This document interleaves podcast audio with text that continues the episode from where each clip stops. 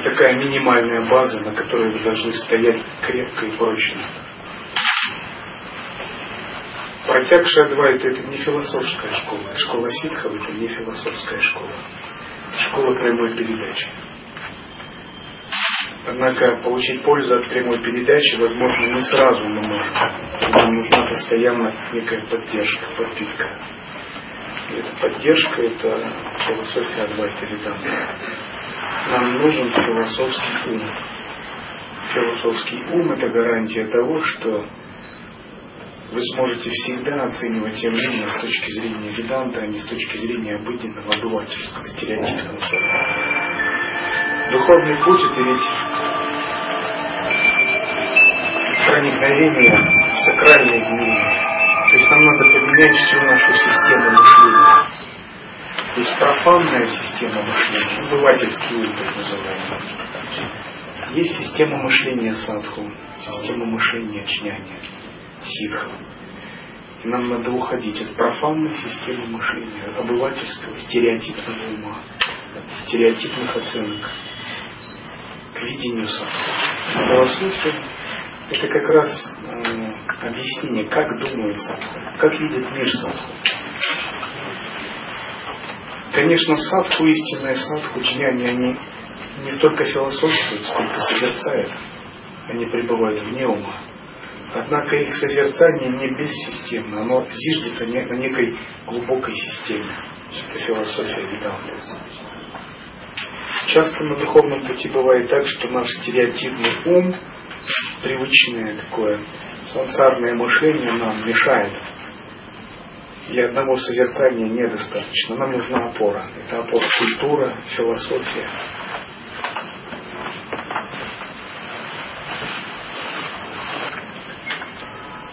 Природа кармы, деятельности – я сам. Я проявляю себя как карма, сказал Кришна великому ужасу Арджуны. Он объявил, что вся карма божественна, что в сущности она он сам. Будет достаточно, если ты узнаешь Брахмана, всеобщего, Атму, индивидуальный, и Карму, всех трех, как меня. Знание этого дарует освобождение. Тебе незачем беспокоиться о прочем, сказал Кришна, как если бы он желал избежать дальнейшего обсуждения. Очевидно, Кришна хотел направить колесницу на ряды врагов и начать бой, ведь время бежало быстро. Но Арджуна был непреклонен. Он не был обычным человеком. Обыкновенный человек не стал бы так долго спорить с Кришной. Когда Кришна сказал «не беспокойся об остальном», человек перестал бы беспокоиться. Но Арджуна был тем учеником, который был нужен Кришне, а Кришна был учителем, необходимым Арджуне. В действительности они Нара Нараяна, не так ли? Отсюда значимость, интерес, отсюда значимость, интерес и ценность их беседы. Арджуна не был склонен закончить разговор на этом. Он не был удовлетворен заверением Кришны. «О Господь, скажи мне об остальных трех», — спросил, просил он. «Спаси меня от цепей сомнения», — умолял он. «Уничтожь темноту и открой мне свою истину», — настаивал он. Тогда Кришна несколько смягчился. Он дружелюбно похлопал Арджуну по спине и ответил. «Не горюй, я расскажу тебе все. Кришна – гуру, Арджуна – ученик. И в Кришне присущая реализация, изначальная реализация является Нитя Ситха, Дживана, освобожденной душой изначально. Арджуна – это связанная душа, карма бандха. И тела у них вроде бы одинаковые, и они выглядят оба как люди, но между ними очень большая разница. Кришна и Арджуна не находятся на одном положении. Они находятся на разном положении. Кришна пришел из высших миров, как аватар Вишну, то есть Вишну просто подумал, выразил Санкальпу, и Санкальпа полетела в мир людей и приобрела форму, иллюзорное тело. Арджуна считает себя человеком, хоть некоторые говорят, что он воплощение Риши Нараяна, но он сам это не видит. Он считает себя обусловленной душой, и он чувствует себя обусловленной душой и страдает. И то, и другое это Брахма, но между ними есть разница, поэтому один учитель, а другой ученик. Кришна знает секрет, который неизвестен Арджуне. И если Арджуне удастся понять секрет, который известен Кришне, то он тоже станет освобожденной душой. Освобожденные души принадлежат к сатвагуне. Каждая гуна делится в свою очередь на три. То есть сатва имеет в себе три части, раджас три части, и тамас три части. И всего девять, девять подразделений. Святые ситхи, риши пребывают великие боги – это сатвическая часть сатвагуны. Асуры и люди – это раджасическая часть сатвагуны. А небожители, являющиеся спутниками великих богов, небожители сансарных небес, это тамасическая часть сатвагуны. И вот Кришна представляет собой самую чистую сатвическую часть сатвагуны, будучи аватаром. То есть это самая чистая часть Абсолюта. Сам Брахман, его чистоте воплощения. А Арджуна представляет собой раджасическую часть Сатвагуна Абсолюта. И ему есть что спрашивать у Кришны, поскольку они находятся в разных слоях кармы. Адхипхутам, о которой я упомянул, не такая уж странная загадка. Это вполне доступно всем. Адхипхутам включает в себя все, у чего, у чего есть рупа и нама, форма и наименование. Говоря иными словами, Адхипхутам – это опара прокрити, низшая природа.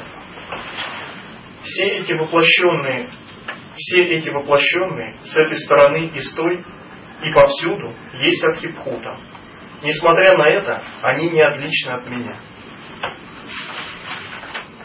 сказал Кришна, сделав многозначительную паузу. Он не продолжал изложение. Пути Господа известны только Ему. Никому больше не дано понять их смысл и цель. Бесполезно пытаться объяснить их. Они не отличны от меня. При этих словах Арджуна был ошеломлен. Его голова отяжелела от сомнения. Его разум потерял ясность. Его убежденность пошатнулась. Сомнения в его мозгу умножались с пугающей быстротой. Почему он страдал так? Что было причиной его растерянности? Провозгласив «Я Сатчитананда, Сатья Нитья, бытие, сознание блаженства, истины, меня не затрагивают смерть, упадок, гибель», Кришна сделал ужасное признание, что он также и временное, приходящее, смертное деха тело. Это было причиной смущения в голове Арджуны. Всяким бы овладело сомнение при таких противоречивых утверждениях. Кришна рассмеялся, видя такое состояние Арджуны. Все же, поскольку он не хотел медлить, и поскольку он знал источник затруднения Арджуны, Кришна тут же стал устранять его сомнения. Арджуна, почему ты растерян? Тебя смутили мои слова, что я также недолговечное тело, верно? Обычные люди будут поражены, услышав это. Они отвергнут такую идею, поскольку трудно примирить два утверждения. Это тело временное, недолговечное, приходящее, связано со мной, ведь я – основа, из которой оно возникает. Без меня никогда бы не было тела. Это станет ясно после рассказа о его возникновении. Выслушай рассказ о возникновении тела, который разъяснит тайну. Тело прежде всего обязана своим возникновением пищи, Анне, которой питались родители, не так ли? Откуда пришла пища? Из элемента земли. Зерно и прочие питательные вещества растут на земле. А элемент земли, притхиви, она развивается из джалататва, элемента воды. Взглянув далее, мы обнаружим, что джалататва возникает из агни, элемента огня. Агни из Ваю, элемента воздуха. Ваю из Акаши. И Акаша, элемент эфира, из Майи Бога. Это Майя просто мое одеяние. Выбираемое мной одеяние, которым я окутываю себя, становится Акашей, эфиром. Акаша превращается в Вай, воздух. Ваю преобразуется в Агни, огонь. Агни Джала. Джала, вода, становится предхиви, землей. Из земли вырастают пищевые злаки, пища развивается в тело. Поэтому ясно, что тело также я сам. Не так ли? К чему сомневаться в этом?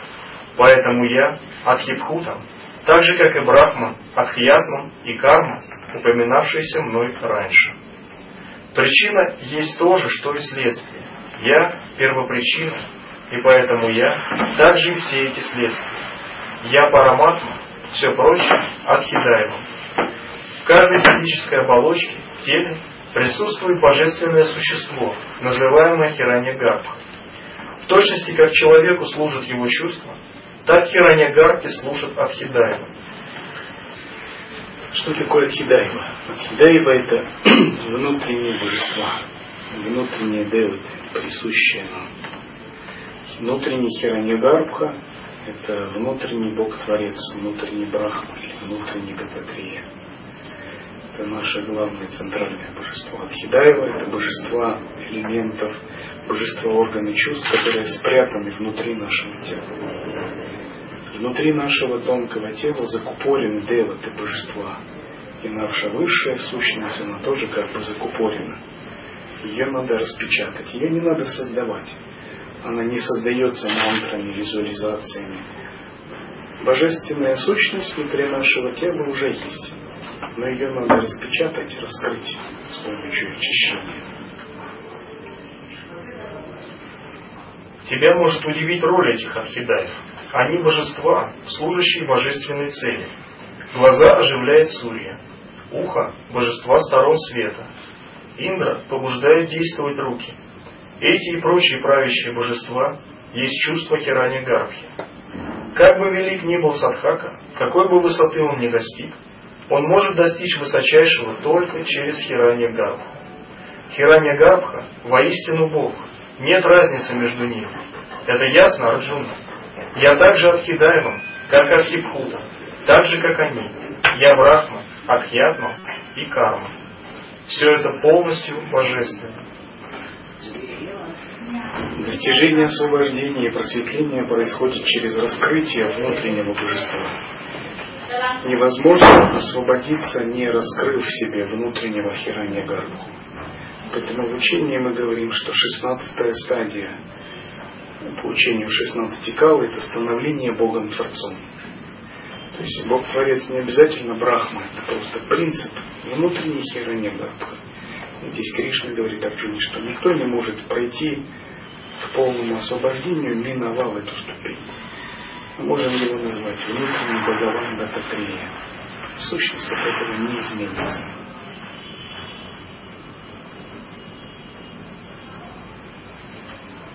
Наша цель – стать подобным Дататреям стать подобным Хираньякам, раскрыть своего внутреннего Дататрию. Потенциал уже есть. Очень много мешает еще. Стереотипный ум, ошибка отождествления «я есть тело», Дехабхранти, накопленный груз кармы, цепляние надежды, тенденция ума проецировать себя в будущее как личность, ограниченная телом. Постепенно в процессе очищения все это будет играть меньшую роль, меньшую роль, меньшую роль. А Абхава, чистое видение, расы присутствия будут играть все больше и большую и большую роль. Одно будет уменьшаться, другое будет увеличиваться. Это результат хороший садхана. Дататрия внутри нас существует как основа, поэтому мы его называем дататрия основа, как семя. Вот этот внутренний хиранигарбха есть у каждого. Поэтому, когда мы говорим о чистом видении, мы подразумеваем видеть божественное в каждом. Если вы не научились, не усвоили принцип видеть божественное, значит вы как бы пока не поняли самую главную сущность Веданта. То есть вы как бы противоречите сами себе. Чистое видение – это основа. Видеть божественное в другом, в каждом проявлении, в каждом, что не происходит, стараться видеть божественное. Это главная практика чистого видения. Почему надо и стараться это делать? А потому что это так на самом деле.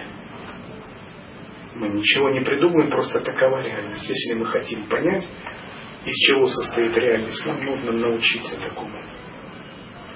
И вот садху это тот, кто старается видеть божественное во всех проявлениях. В сатвичных, в раджасичных и даже в тамасичных. В том, что нравится и в том, что не нравится. Том, с чем его согласен, его стереотипный ум, и с чем не согласен. Когда мы научимся это делать, карма перестанет быть над нами властной. Потому что карму мы заработали именно потому, что отказывались видеть божественное. Мы преувеличили свои проекции свои капризы эго. И вот эта наша ошибочная позиция позволила нам накопить огромные пласты кармы.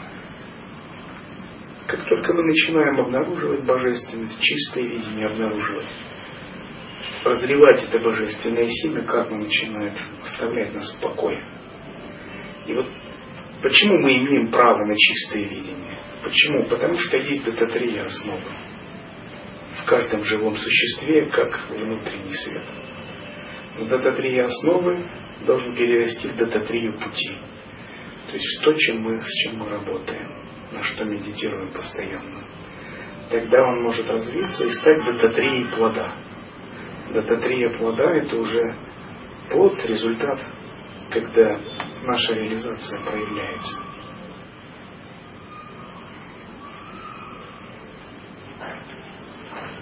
Теперь о следующей сущности – Адхияджна. Это тоже я. Это сущность, истребляющая веселье и печаль, итог многообразных действий, кар.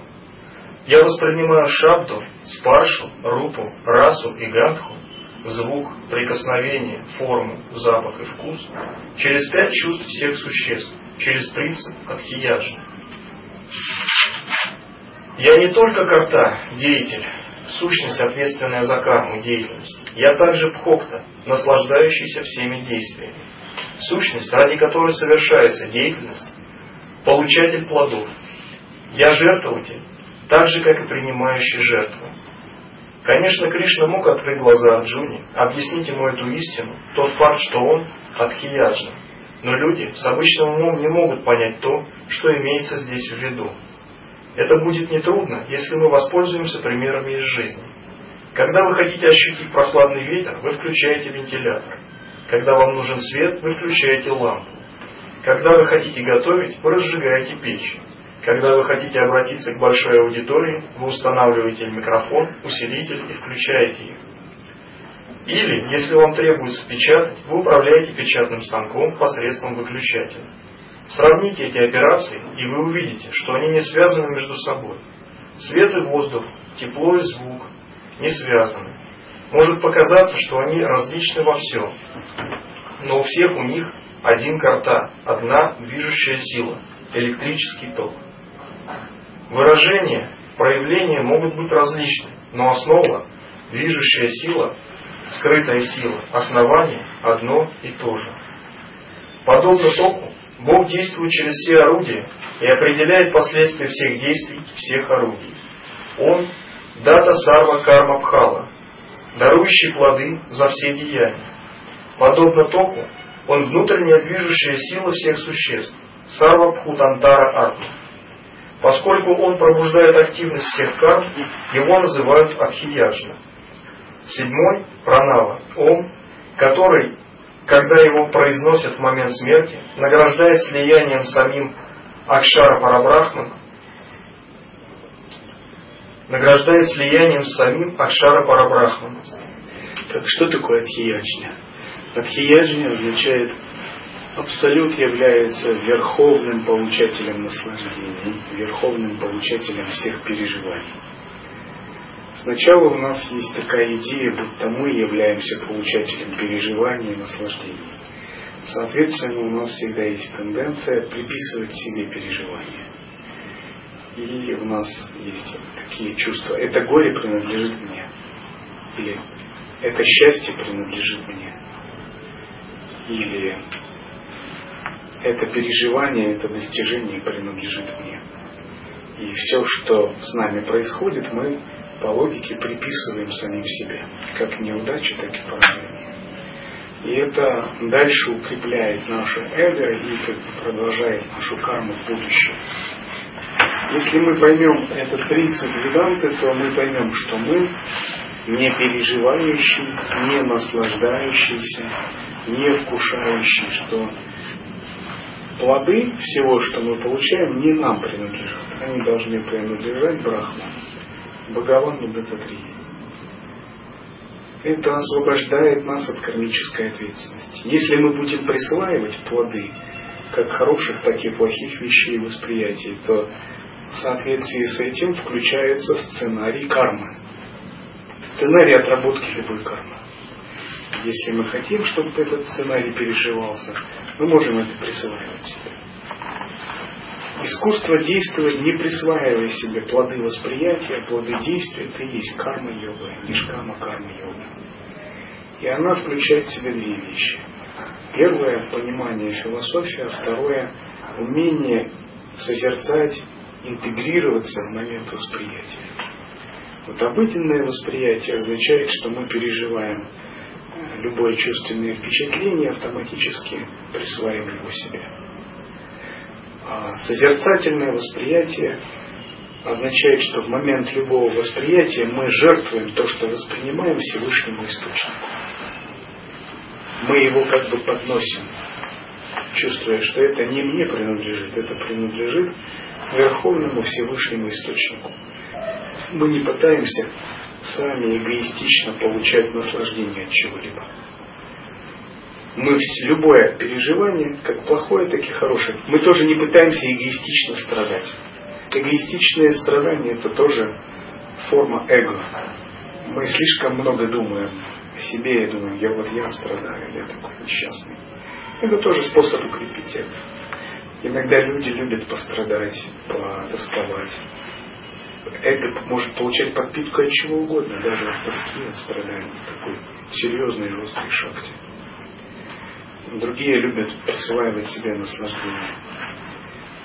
Но как только мы так действуем, разворачивается сценарий кармы. То есть творится новая карма. Этот принцип означает, что мы все жертвуем Всевышнему Источнику, не считаем себя переживающими наслаждающая. Божественная сила внутри нас переживает, наслаждается, играет. И вот именно такое ощущение имеет тот, кто занимается созерцательной практикой. И он очень четко бдит, присвоил ли он себе переживание, или он его пожертвовал. Присвоил или пожертвовал. И всегда есть сильная тенденция присваивать переживания, как хорошие, так и плохие. Но если вы действуете осознанно, вы его жертвуете, жертвуете. Вы чувствуете, не я наслаждаюсь, не я страдаю. Играет в страдание и наслаждение во мне абсолют. Бхагаван Дататрия.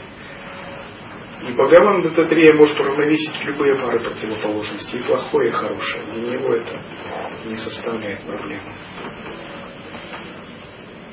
И вот перестать жить и начать играть вот наша главная задача как садху.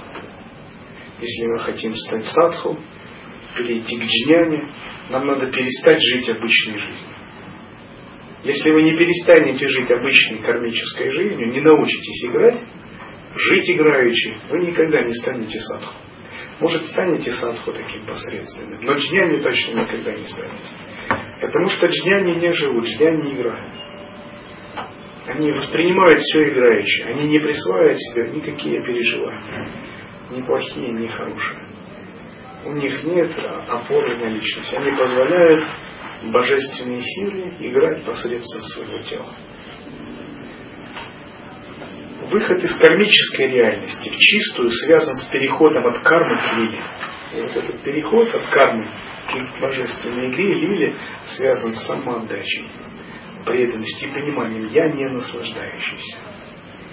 Есть Бхагаван, верховный наслаждающийся, верховный переживатель. И я ему все всегда отдаю.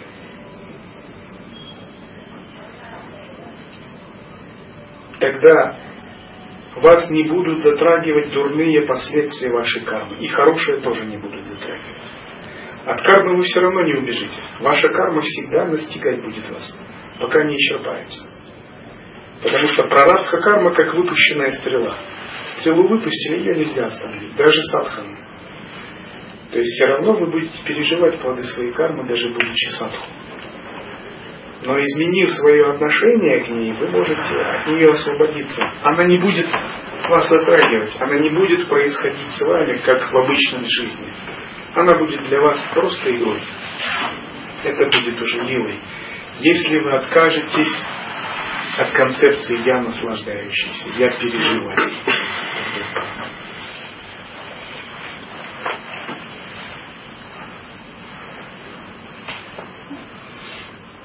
Когда Кришна сказал это, Арджуна немедленно обратился к нему с просьбой разъяснить немного подробнее, с тем, чтобы он смог понять все это ясно. Кришна был рад выполнить его просьбу. Момент смерти означает не какой-нибудь будущий момент времени, а этот самый момент. Каждый момент может превратиться в момент смерти. Поэтому каждый момент последний. Каждое мгновение должно быть наполнено пранавой, Участь человека после смерти определяется мыслью, преобладавшей в момент смерти. Это мысль фундамент, на котором строится следующее рождение. Всякий, кто в это время помнит меня, обретает мою славу, достигает меня. Поэтому всякая карма, деятельность человека, всякое устремление, каждая его садхана, духовная практика должны способствовать тому, чтобы этот решающий момент стал священным. Годы жизни должны быть отданы дисциплине, которая вызовет в этот момент, в этот миг мысль о параматме или пранаве. Деха, материальная оболочка, есть то, от чего следует отказаться. Парабрахма, всеобщий абсолют, есть то, что необходимо достичь. При перерождении Ямараджа имеет огромную власть над живыми существами. Когда мы были в Лалипуре, по-моему, большое изображение Ямараджа, черного Махакала, перед которым нельзя говорить неправду, в Катманду, старый район Катманду. И, как рассказывал гид, там, если кто-то солгал, его можно проверить перед изображением Махакала. Никто не хочет лгать перед его изображением, потому что, говорит, долго он не проживет, если он солжет как бы некоторые, кто хочет проверить какие-то вопросы, там дают клятвы. Там очень большое изображение Кала. Потому что, как говорят, он все видит, все знает о вас, и это бесполезно. То есть это внутреннее божество, которое встроено внутри нас. И внутри нас есть много божеств. Мы их просто не видим, но они все видят, они все знают они всегда незримо за вами наблюдают. И за нашей сангой тоже наблюдают незримо риши, ситхи, божества. И на сангу возложена тоже определенная миссия, которая в процессе садхана проясняется каждому. И на каждого из нас тоже жизненная миссия будет возлагаться по мере очищения нашего ума. Сначала идет карма, очищение кармы, затем пробуждение атма-татвы, а затем возникновение миссии. И все это происходит благодаря наблюдению божественных существ. Как говорят, Бог наблюдает за тобой, живи, чтобы ему было интересно. Внутренние деваты, сверхсознательные сущности, им все видно о нас. Они прекрасно понимают наши тонкие мотивы. Даже если мы хотим спрятать какие-то мотивы, они это тоже прекрасно понимают. Потому что сила их различающей ясности нечеловеческая. Они видят то, что мы сами в себе даже не видим. И при перерождении Ямараджа имеет огромную власть над людьми, потому что он видит скрытые мотивы поведения каждого. Он видит тенденции сознания, куда оно устремлено. И безупречно в соответствии с кармой определяет следующее рождение. И что он видит? Он видит прежде всего не то, что человек делал при жизни, а его настоящую мотивацию в данный момент.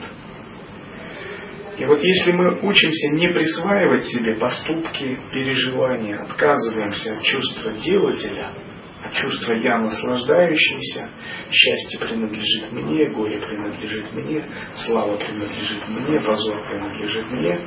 Если мы уходим от вот этого эгоистичного присваивания, то Ямараджа видит, он переживал, но не отождествлялся. Буквально вот так. А значит, он начинает освобождаться от кармы. То есть все наши тонкие мотивы и духовные тоже чем меньше мы стремимся присваивать себе переживаний, тем больше у нас свободы. Тем больше впечатление это производит на божеств, управляющих реинкарнацией. А если мы полностью освобождаемся от эго, то божества, управляющие реинкарнацией, нас не видят. Мы для них как пустота, пустое место. Они высказывают уважение нам как саду. Потому что мы становимся равными им по внутренней пустотности. Они тоже ведь практикующие. Это их миссия, их служение, распределять души в посмертии по разным мирам. Когда они видят душу достаточно пустую, святую и чистую, они уважают такую душу, и они говорят, я не тот, кто тебя будет распределять. Ты свободен. Ты сам распределяй, куда хочешь, туда иди. Сам выбирай себе тело, место следующего рождения они отказываются иметь власть над практикующими джняни и садху, кто стал пустым. Потому что они понимают, это не их юрисдикция. Вот в этом польза освобождения э, от эго, присваивающего себе переживания. Но на деле, чтобы реализовать это, нужно быть очень бдительным каждую секунду. Нужно наблюдать за собой, наблюдать, наблюдать за всеми тенденциями ежесекундно. Даже небольшой гнев, даже небольшое раздражение, даже небольшое нечистое видение, даже на секунду должно стать вашим объектом пристального внимания, вашим объектом очищения, раскаяния, пересматривания позиций. Это как непрерывная такая битва, в которой вы должны победить. Карма, эго, тенденции старого обывательского стереотипного ума будут вам постоянно еще много раз бросать вызов. То есть они вас просто так не оставят, даже не надейтесь. Вот такие надежды, что я вот хлоп, быстро выскочил просветление, лучше не иметь. Разочарование будет потом сильное. Духовный путь, очищение происходит по капле, по миллиметру, но стабильно, каждый день. Вот это правильный садхана. И каждый день победа. Каждую секунду, каждый час маленькая победа. Когда из маленьких побед вырастет одна, одна огромная победа. И это происходит, когда мы непрерывно бдительны, непрерывно усмиряем ум, наблюдаем за собой. В теле находится твое действительное Я, твоя сварупа, неустраним, неустранимый, неразрушимый, не умирающие сатьям и нитьям, истина и вечность. Это истинное Я есть сущность, называемая Атма, или, что то же самое, Параматмой. Ты не можешь отбросить ее, поскольку ты являешься ею. Оставление тела похоже на выход из занимаемого несколько лет дома, а рождение – это твое вступление в новый дом. Оба этих физических акта не затрагивают Атму Арджуна, Атма не входит и не выходит. Атма не видна тем, кто попался на обман Деха-татвы, тела. Деха-татва подвержена старению и смерти. Поэтому более усердно, чем шесть упоминавшихся мной сущностей, следует постигать могучее средство, освобождая, средство освобождения, пранаму. Все долгие годы жизни должны быть использованы для такого сосредоточения ума на пранаве, на ом, в момент оставления тела. Твой садгати, успех, находится в, соответств... находится в соответствии с твоей садханой, практикой. Всегда осознавай необходимость сосредоточения ума на благочестивых мыслях во время освобождения от тела. Иначе говоря, облекайся в святые мысли в каждый момент своей жизни. Арджуна спросил, «О Господь, должен ли человек стремиться к таким мыслям уже отныне, если он хочет обрести их в последний момент жизни? Не можем ли мы, их, не можем ли мы обрести их тогда, в то самое время?» Господь понял его сомнения и ответил, «Твой разум кажется, сильно ослабел. Ты не знаешь, нужно ли развивать благочестивые мысли уже сейчас. Арджуна. Нужно воспитать посредством того, что называют абхьяса-йогой, постоянной практикой. Его следует научить избегать иных мыслей, сосредоточить только на Господе. Лишь тогда ты сможешь достичь парамапуруши, сверх души, высшего духа. Если же ты не учишь и не тренируешь его систематически, он не вспомнит парамапу, парамапурушу в момент смерти, не сможет вспомнить. Ты можешь спросить меня о причине. Хорошо, подумай о себе. В наступающем бою ты сможешь использовать оружие для нападения и защиты, поскольку ты многие годы учился владению, учился искусству владения им, не так ли? Разве ты смог бы умерен, уверенно распорядиться им без подготовки, сразу? Разве это возможно? В некий день к шатрию при, приходится взяться за оружие. Поэтому он учится этому искусству с детства, чтобы быть готовым при необходимости. Подобным же образом, с чем бы ни столкнулся человек в своей жизни, он обязательно встретится со смертью. Поэтому каждый должен быть готов, чтобы иметь при ее наступлении наиболее благотворный для него настрой и мысли. И что же это за настрой и мысли? Это вера. К вере можно прийти через созерцание. Когда созерцание вас приведет к самоотдаче, когда вы почувствуете «я не свой, я Божий», у вас, естественно, пробудится вера.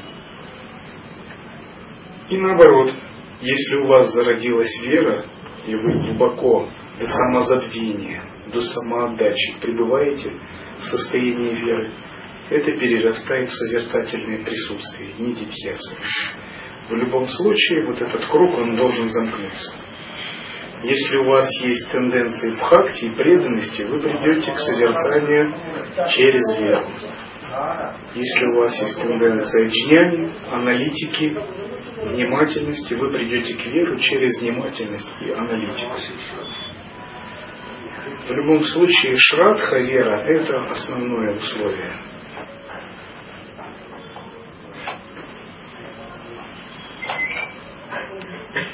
Иначе жизнь напрасна, прошла зря. Неподготовленного человека постигнет выпавшая ему участь. Никто не приходит на поле битвы с тем, чтобы испытать поражение.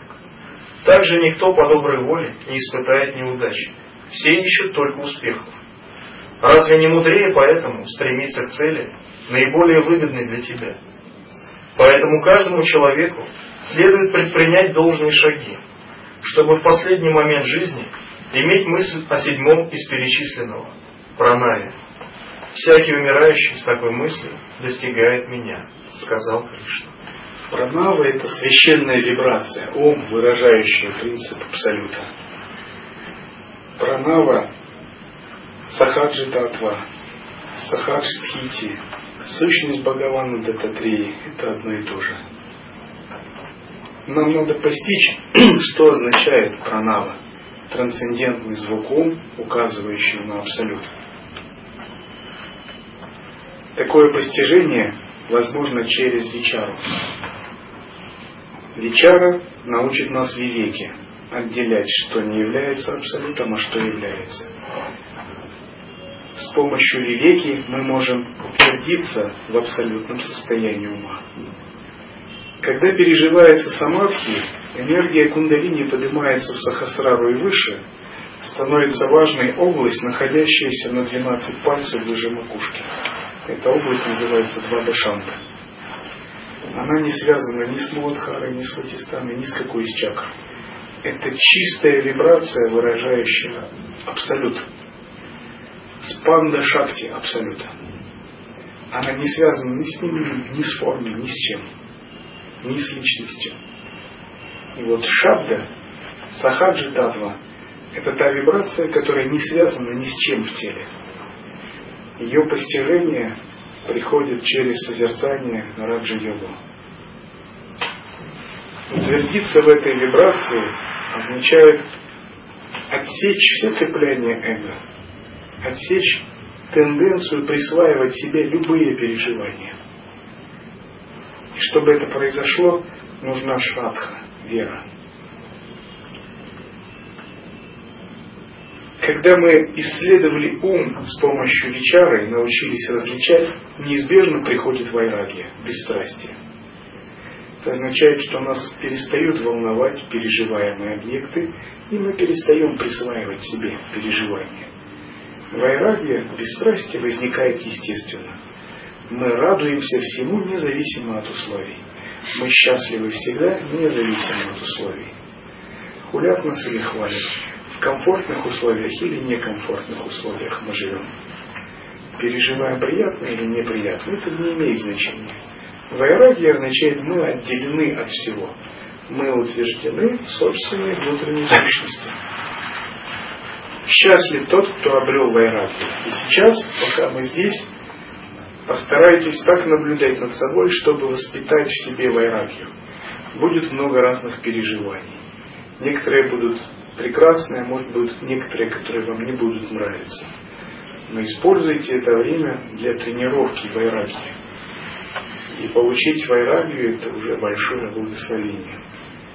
Научиться быть счастливым в любых обстоятельствах. Как говорят, единый вкус, что это такое? Любая еда – ты счастлив. Любая одежда – ты счастлив. В любом месте – ты счастлив. В любом положении – ты счастлив. Тот, кто способен находиться вот в таких четырех состояниях, будучи всегда счастлив, это садху, хороший садху, овладевший вайраги.